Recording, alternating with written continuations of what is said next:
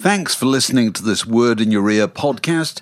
If you'd like to get early access to all our productions ad free, priority booking for our live events, and to take part in our weekly quiz, go to patreon.com slash word in your ear for more details. Millions of people have lost weight with personalized plans from Noom, like Evan, who can't stand salads and still lost 50 pounds. Salads, generally, for most people, are the easy button, right? For me, that wasn't an option. I never really was a salad guy. That's just not who I am. But Noom worked for me. Get your personalized plan today at Noom.com. Real Noom user compensated to provide their story. In four weeks, the typical Noom user can expect to lose one to two pounds per week. Individual results may vary. Hey, I'm Ryan Reynolds. At Mint Mobile, we like to do the opposite of what Big Wireless does. They charge you a lot, we charge you a little. So naturally, when they announced they'd be raising their prices due to inflation, we decided to deflate our prices due to not hating you. That's right. We're cutting the price of Mint Unlimited from $30 a month to just $15 a month. Give it a try at mintmobile.com slash switch. $45 upfront for three months plus taxes and fees. Promo for new customers for limited time. Unlimited more than 40 gigabytes per month. Slows. Full terms at mintmobile.com.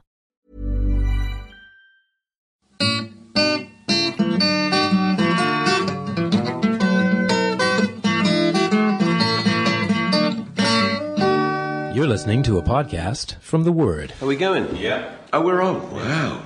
Are we full of full of beans? well, yeah. oh dear. I had eight hours sleep last night. I can't complain. Fantastic. I suppose I must have had an entire week before I put together.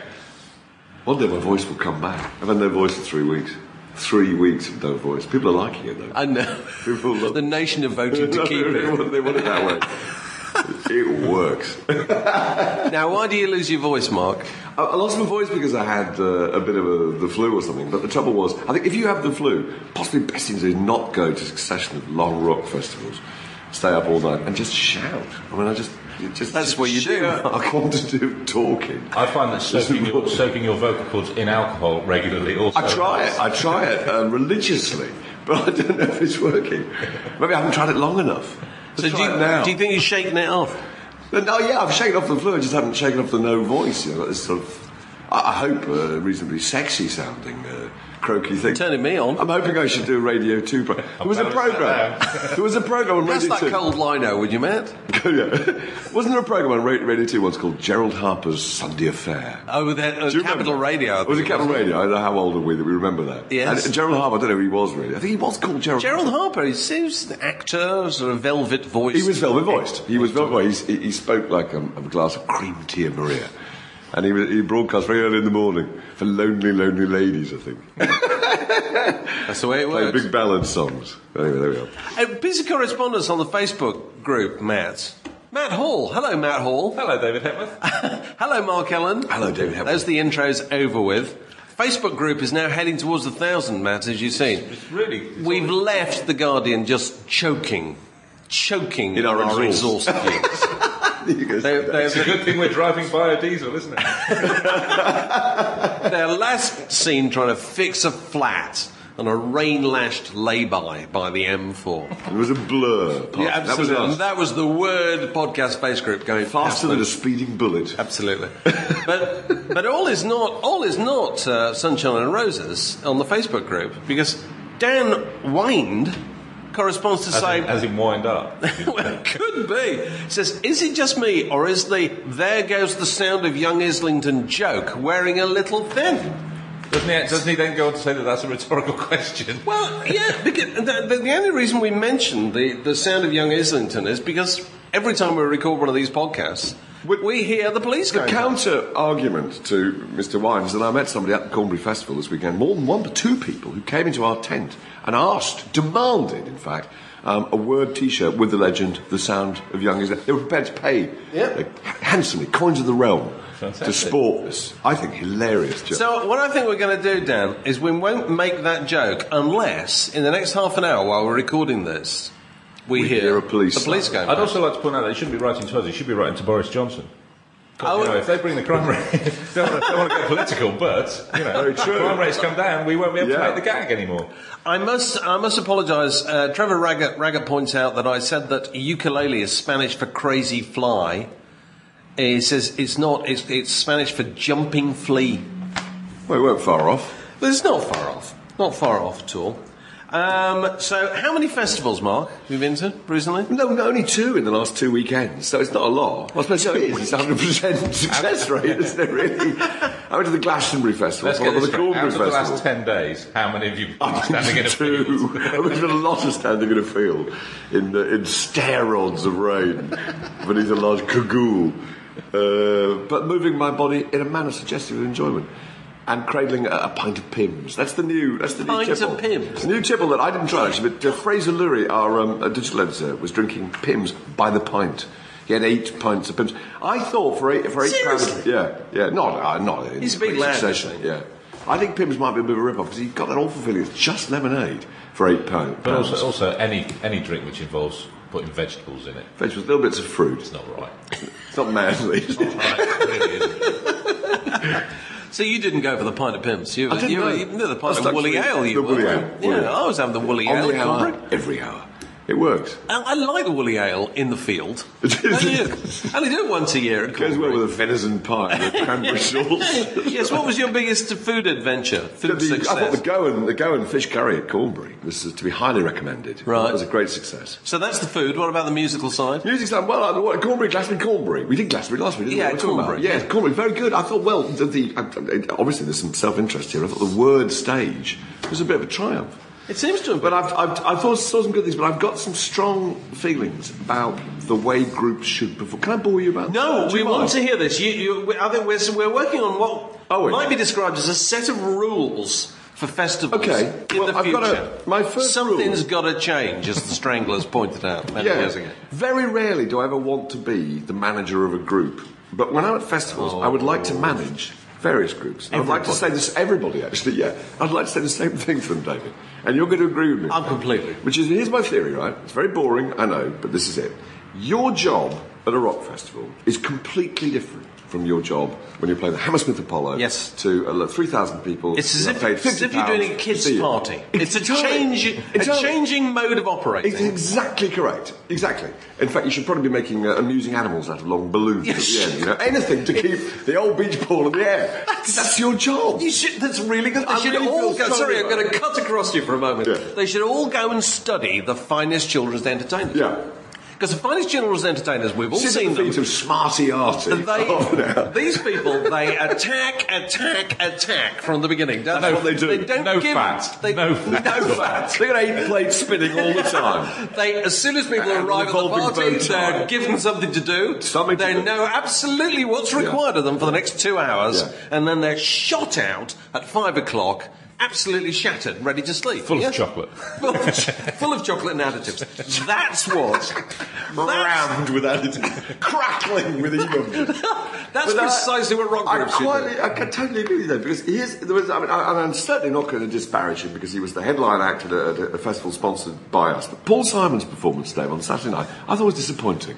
I thought it was Should we, should we run? Think- should, we, should we have a party game to guess the songs he didn't do? You can, but I it'll think- be a very long game. Can I just quote from the website, Yeah. Oh, dear, they Paul Waring yeah, said okay. he can't decide whether his set was brave or stupid. Okay, well, I've made my decision Because on that particular score. He says brave because Which there were no doesn't reflect very well on Paul. Simon. brave because there were no concessions to the fos- festival crowd. He obviously played what he wanted to play. Stupid because people were, you know, they were moving off when it was clear he wasn't doing what was required of him. Was Well, that this fair? is precisely I wasn't it. No, your job is, you see, if you pay fifty pounds to go and see somebody at the House of Odeon or whatever, then obviously you have an investment in every sense in this act, and they, I think, are legitimised to do whatever they want to do. If they want to play bits of their new album, you've kind of entered into that.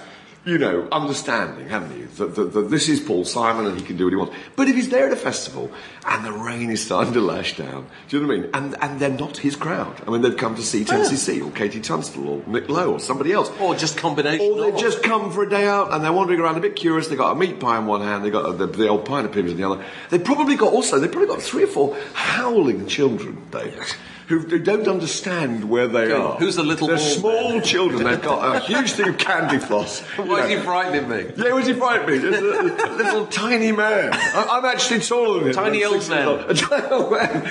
Yes, is that his real hair? No. And then so, and, he, and it's just your job is to hit them with hit after hit after. Nick Lowe, conversely, who played for only about an hour, did precisely what I think you ought to do. And it, uh, to me, actually, was an absolute triumph performance. That's he what in there, he says. played greatest hits, wall to wall, without much ban- banter, which is a shame because the banter is a big part of his act. But he absolutely supercharged, you know, total pure Nick. Both barrels. Hun- both barrels, 100% extra. Needle way over in the red from the start. But Paul Simon, you know, there's terrible indulgences. There was only one bit I really enjoyed, which was he played Sounds of Silence on an acoustic guitar on his own. And was quite faithful to the tune, quite respectful of the fact that he'd written a song and a lot of people come to hear it and he wasn't going to play around with it and try and pretend that he should have done it differently or put some jazz inflections in or whatever. But then by then it was too late though, because you've got this thing where he's, he's trying to be quiet and the crowd are trying to be quiet. And there's people making ironic jokes about the whole notion of the sound of silence by breaking the sound of silence by going, God, please get the band back on. Or, you know, play something a bit loud, play some dance tunes. By which point all the people who come to hear the sound of silence are getting quite aggressive to it, and it's just falling apart, it seems.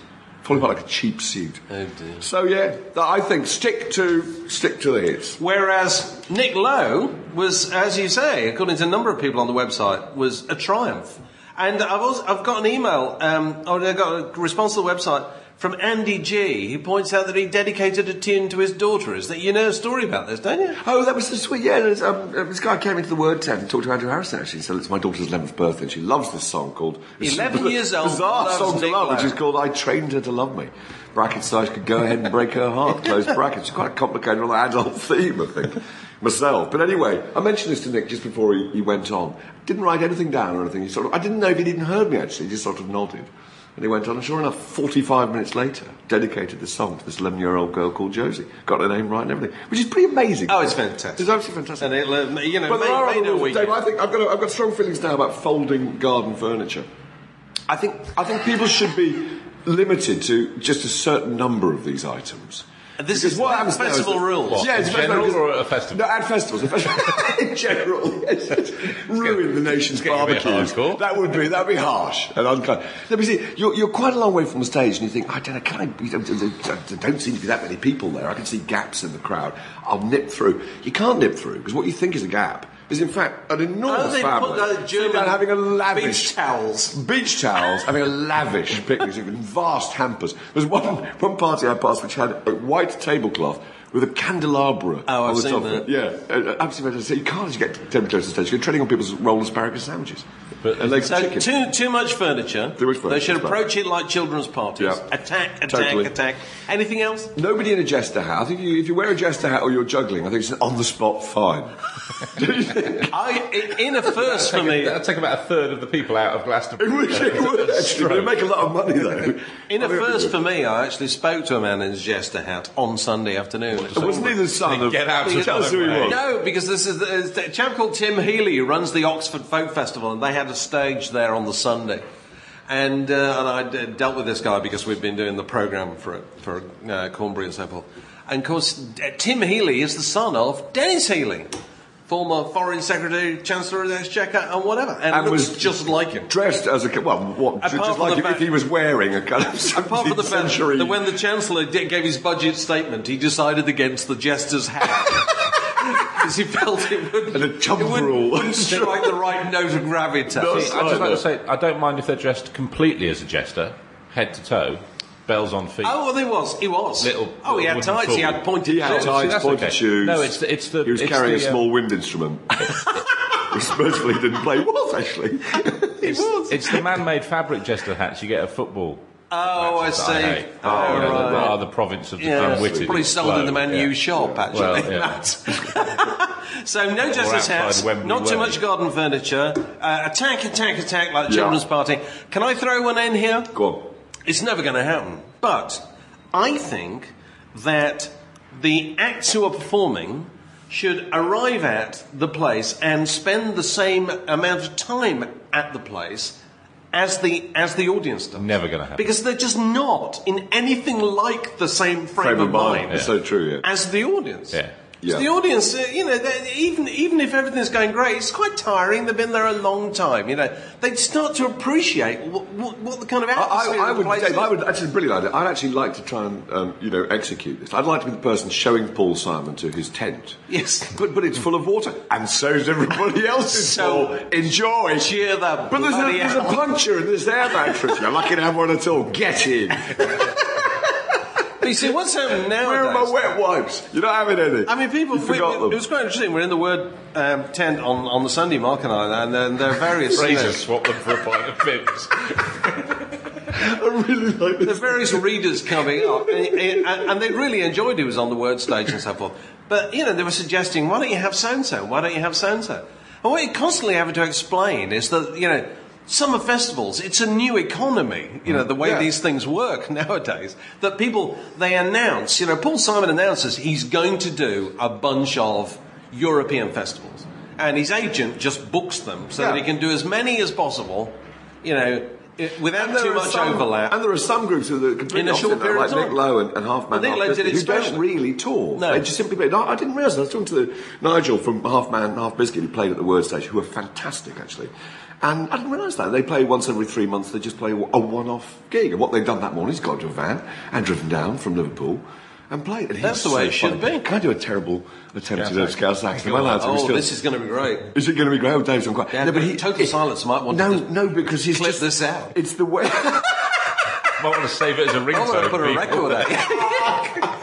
Mark If you just hear music now, no, Nigel, get your- get your friends to the funny. radio. He's so funny because what he said, I said, "How are you get on playing down here?" And he said, "He's going to sound like Ringo Starr now, Dave, isn't he?" He said, "What is?" Because it's just the way he speaks. It's just so funny. He said, uh, "What I was most interested about, Mark, was coming down south, and it wasn't a question of whether people would throw items at us on the stage. I love the use of the word items. He said It was really what kind of what variety of items were they going to throw, which I thought was just a brilliant idea. And he thought by coming down south and playing at the Word Festival, Get high quality that they would obviously be pelted with something. It was just a question of what they'd be pelted with.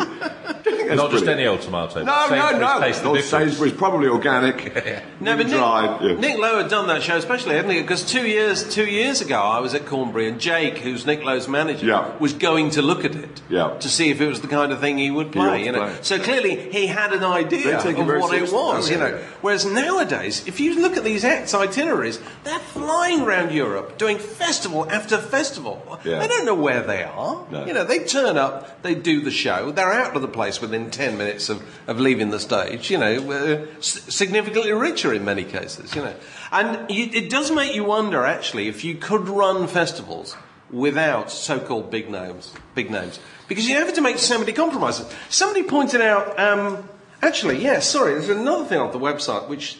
Uh, that, you know, they're memorably called Trumpy One Two Three says, why do festivals go on till 11 uh, p.m. on Sunday night? Some of us have jobs to go to, you know. He had to leave Crowded House halfway through the set, you know, to get to his car, to get wherever he was going. And there's a simple answer to this. And, you know, talk to promoters about it. Big bands will not go on until it's dark. Yeah, because the lights. They, they- They want to look good. they want to look good. And so, you know, if you're complaining about your suffering, that's the reason. Yeah. They will simply not go on. That's why you get terrible fights at huge festivals, don't you? About people overrunning and, you know, Oh, yeah, so, so just des- they all want to go on at that point when it's starting to get dark. Well, that was the great story about the Bath Festival, wasn't it? In 1970, when Led Zeppelin played, their manager Peter Grant was a, was a noti- well, we can say this now because I don't think he's around. Was a notoriously aggressive individual. I think the Jefferson Airplane was supporting. Am I right? Do you remember? Could be, could be. And uh, they'd only been on stage about a quarter of an hour, and he realised that a fantastic sunset was about to happen. And that the lights would look perfect, and this was the big moment to really cement this group's reputation in this country in front of this enormous crowd. And just simply instructed his road crew to go around and start to physically pull out the plugs of the Jefferson Airplane's equipment and drag their stuff off stage. In order to get Led Zeppelin on half an hour early to coincide Yeah. with the sunset. Yeah. Massive success. Epic win. You see, I Grace, worked. Grace Slick off in a huff. Grace Slick back in her rather damp tent, in a bit of a sulk, So, On the flat. nursing a pint of pin. The Word. A magazine, a website, a podcast, a way of life. is- you've got a review for you here, Mark, Oh, God, on the really? website No. from Martin Simmons. said, uh, team in the word tent were very friendly and approachable, because normally they're terrifying. we are really standoffish, actually. said, Mark seemed to be on call all the time. That's what he's like. That's my job. That's me. and displayed the great social skills of making time for everybody, which is what he What a does. lovely bloke. Clearly one of life's great connectors. Now, here I think he's going a bit far. That, that Um, he says he made sure that he involved my wife and daughter in the conversation too. It's because he's got to think of the ladies.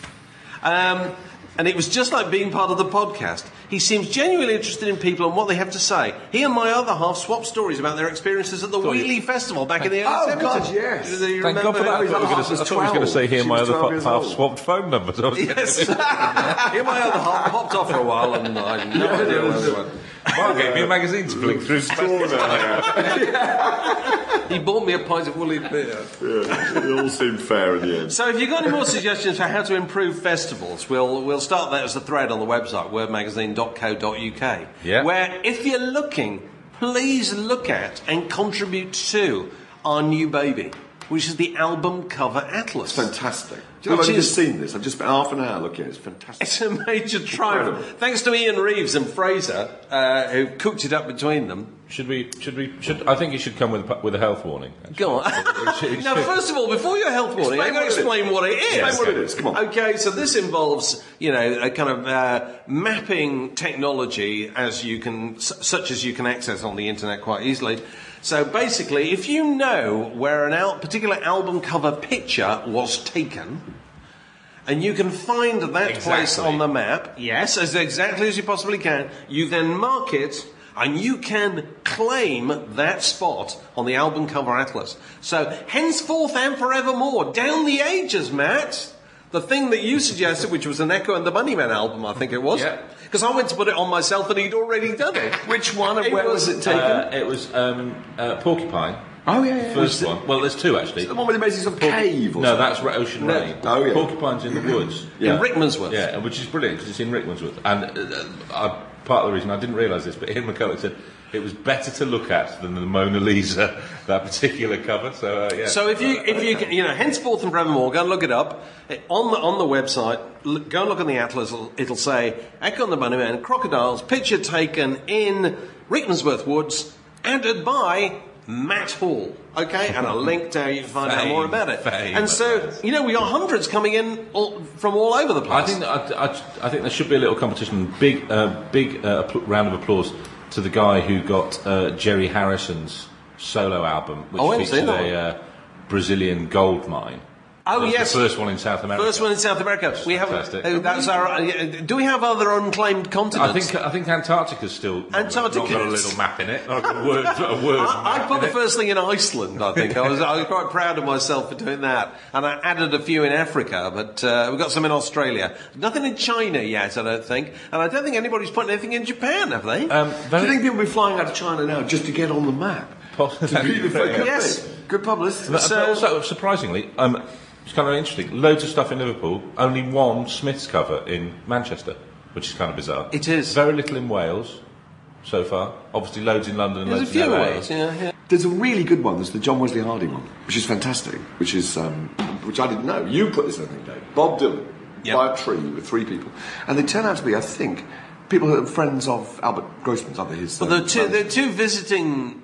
I don't know the Bauls of Bengal. I know they're two Indian chaps, and I I don't know if they're musicians or dancers or some sort of artist. But the other guy's like, is he a lo- local? The other guy is a local stonemason. Yeah, called Charlie. I've forgotten his name. I can't remember it. offhand. I found out his name. It's- I remember when It's that just record came unbelievable. out. Like, you can ferret around and you will find out this stuff.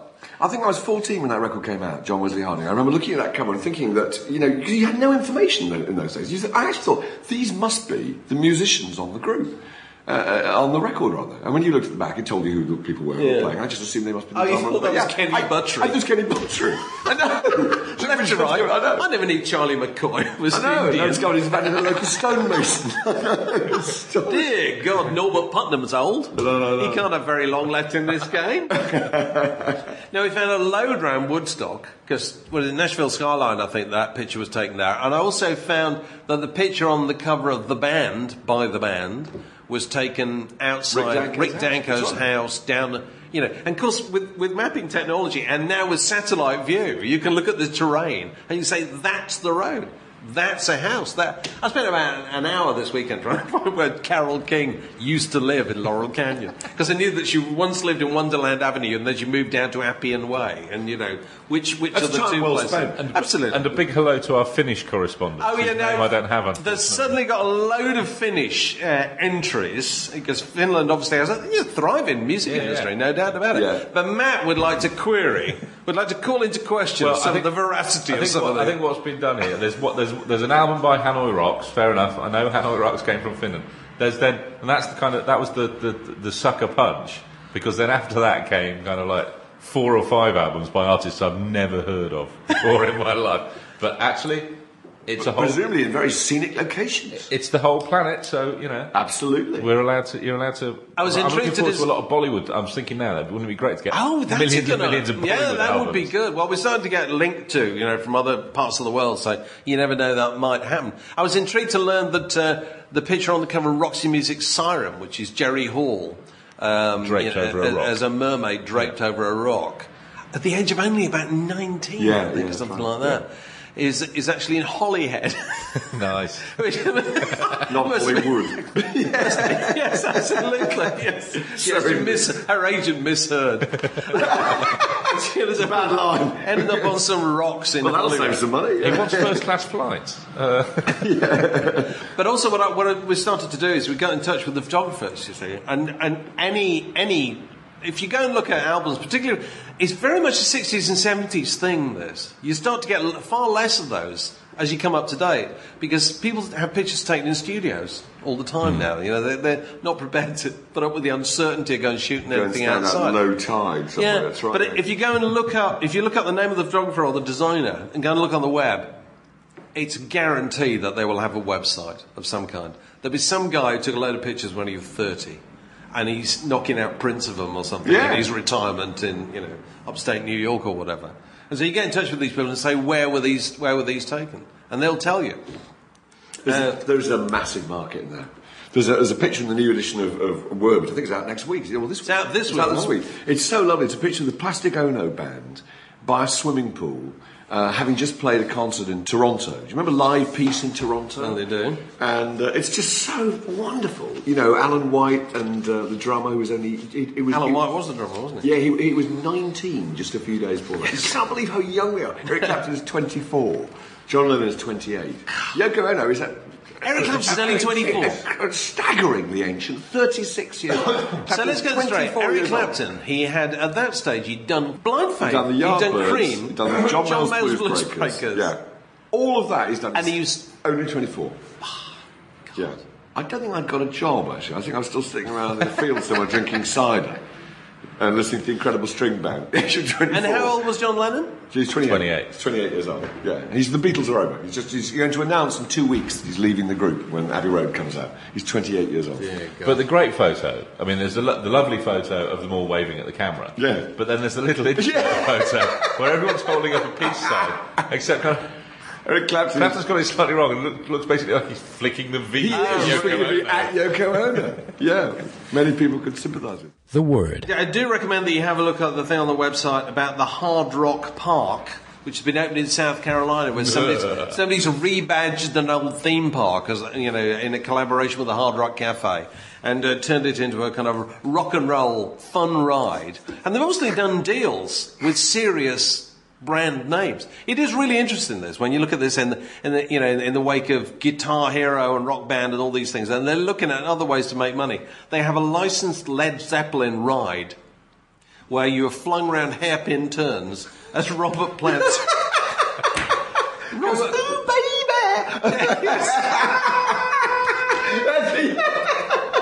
that bit in the middle of Whole Lot of Love where you know where it's it is where it goes all weird and you know. See, instead of thought, thought it through, it could have been brilliant. Because my favourite story about, well, it's a really horrible story, but my favourite story about the excess of Led Zeppelin is when they're all travelling at the end of their career. They're all travelling, they all travel to every gig in separate limos, except for John Bonham, who, due to the amount of kind of booze and stuff that he's ingested, his bodily functions aren't working so well. So he's travelling in a camper van with a commode. You know, it's when he had the commode as the drum seat. Because he basically couldn't.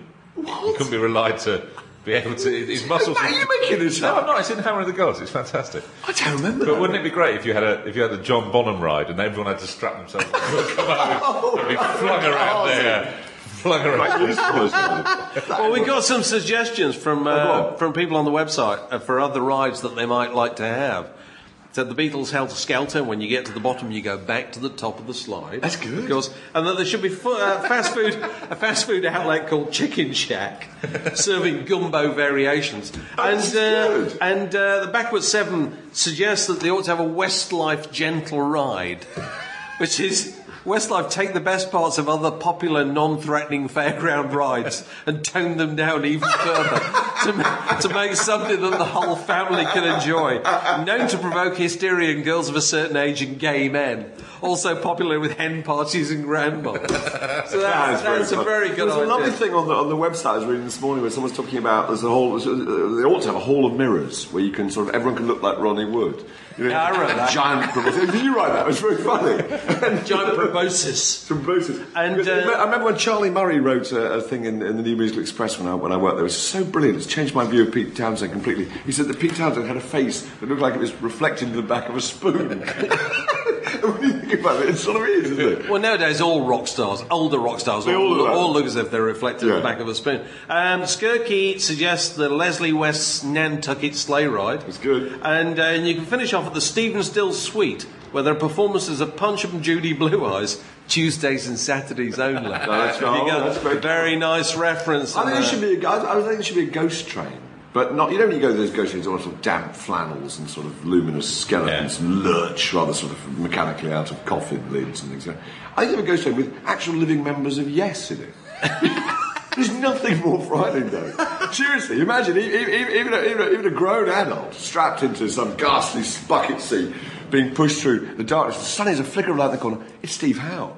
the man, Out the corner, the man- Rick Wakeman going, Rick Wakeman. Steve Howe just looks terribly like Gollum, doesn't he? Absolutely terrible. I think they ought to have an evening out with Amy Winehouse. That'd be, you know, That- that- good- that's good kind of- certainly- that'd be a dark ride, wouldn't it? You know?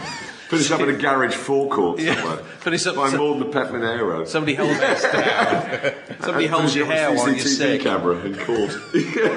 So listen, the other thing, apart from Cornbury and a very exciting men's uh, singles final at, Wim- at Wimbledon, the thing that had been going on this weekend, Matt, and I held you personally responsible for this. Right. As I, every time I turn on the radio and the television, there's people going on about Doctor Who this weekend. Has something special happened in Well, I've got a problem with this. Right. The problem with this is that I haven't seen the last two because I've been gadding, gadding about. see. I haven't seen the last two uh, episodes. I, I now know what happens because my father-in-law. I was staying up at my, my parents-in-law this weekend, and my father-in-law walked in after we'd recorded it before we started watching it, going, "Oh, have you seen that? Doctor Who dies." Sorry, spoiler fans. what? Well, he dies regularly, doesn't he? But uh, yeah, but This I is had surely a rather blew out the, major the, la- news. the last two weeks for, of my jo- and, uh, list, uh, watching pleasure. So I returned the compliment by going, "Oh, have you seen the Wimbledon final? You never get too much." oh, what a corker that was! Darling, watch this. Oh, so you don't know. so I don't know. No, I haven't seen right. it. But um, I just, I've, I've got to the stage where I'm starting to get cross about it. Why? I, I just can't. The thing is- every time people constantly writing about it, talking about it. yeah, but that's not the programme's fault.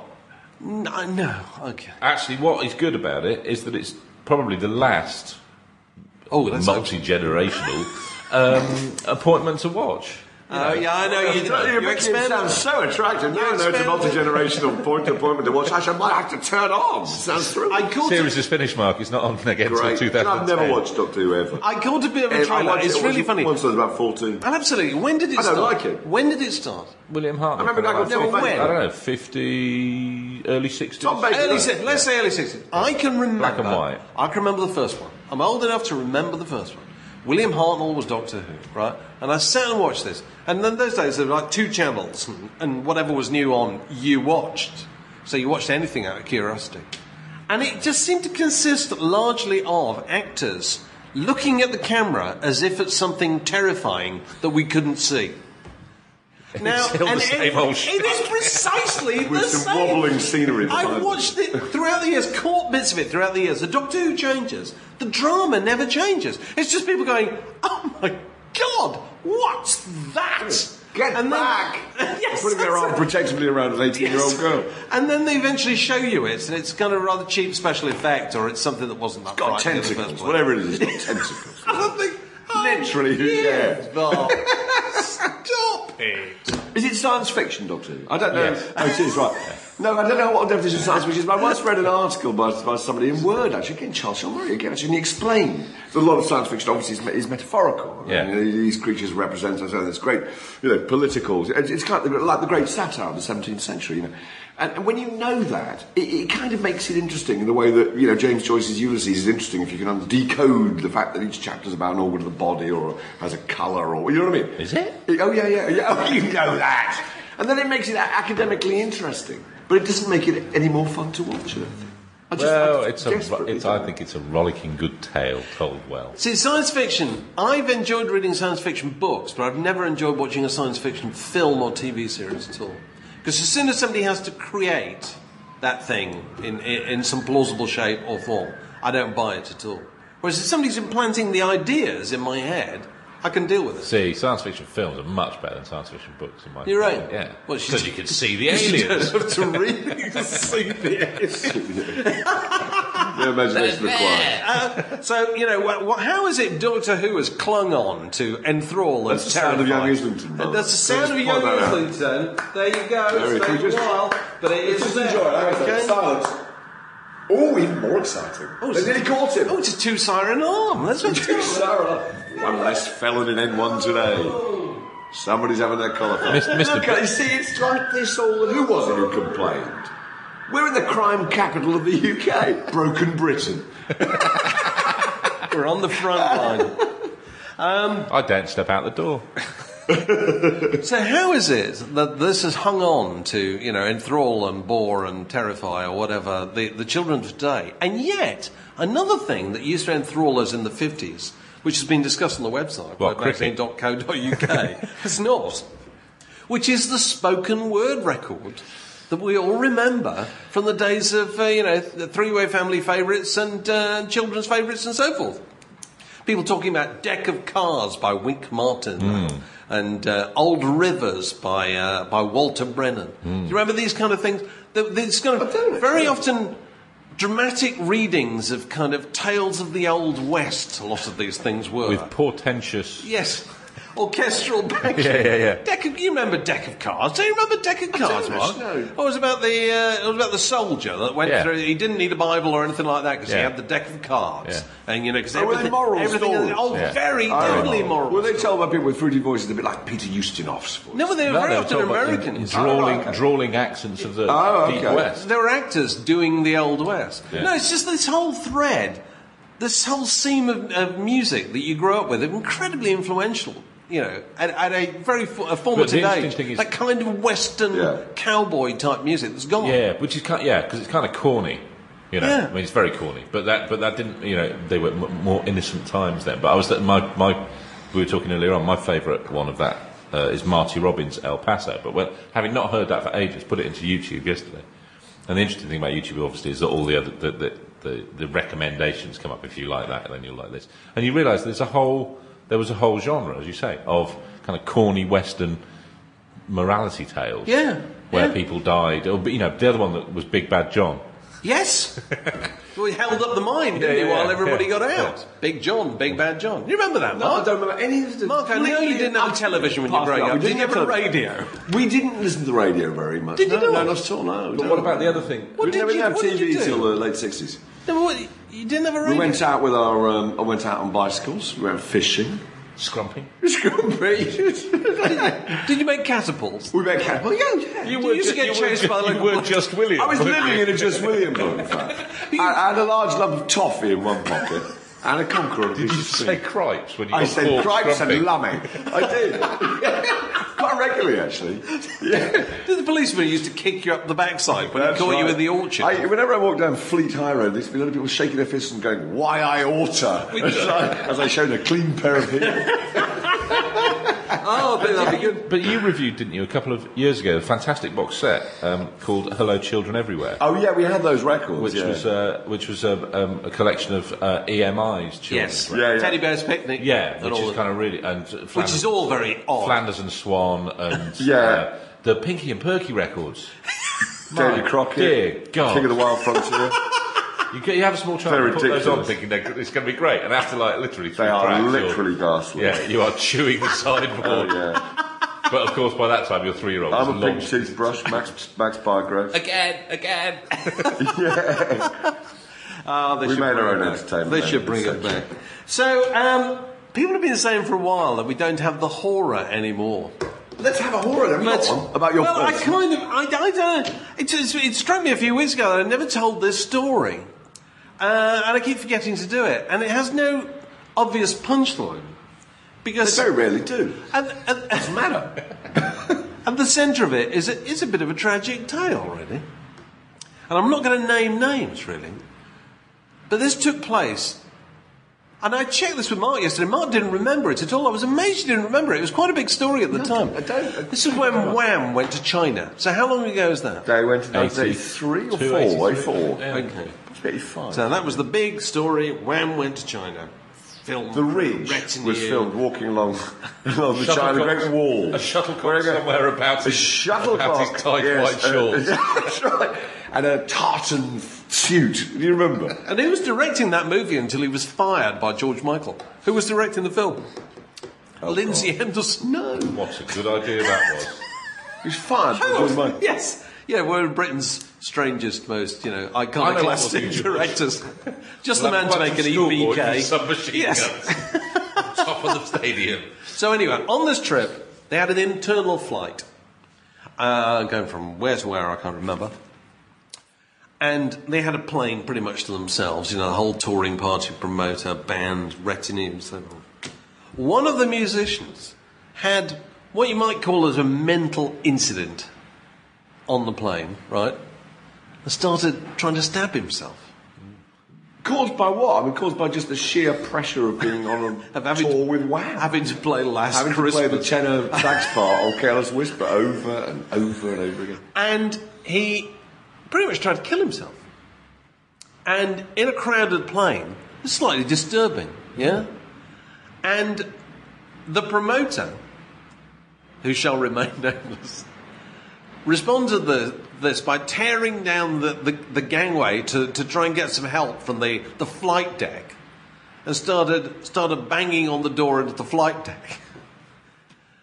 Chinese Airlines or Chinese Charter or whatever, standard operating procedure, if you think someone's trying to get in the cabin, put the plane into a steep dive because you're being hijacked. Okay, so you know, so one minute they're all going along, you know, watching the, watching the Dudley Moore film on the you know, the little screen on the back of the seat behind them, thinking what they might have for lunch. Next minute, blood absolutely everywhere, absolute panic, plane Plane in spiral. steep, steep dive, Spiraling oh, down, the nose dive. dive, and so forth.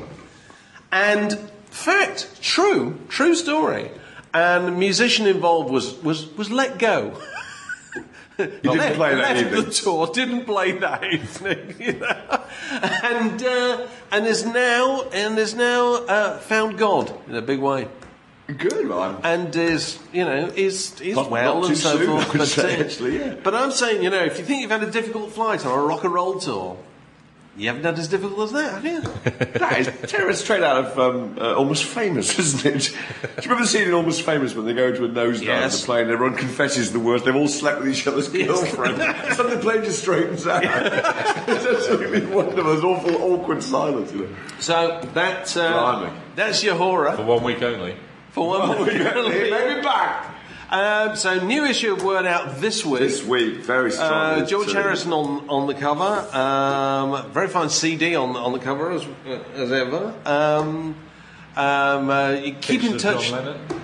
Pictures of John Lennon. Uh, and uh, wordmagazine.co.uk. And, and if you join the Facebook group, we might get beyond a thousand, Matt. Come on, we can do it. Come on. push. Over the top. Yes. This podcast was brought to you by The Word. Details at wordmagazine.co.uk.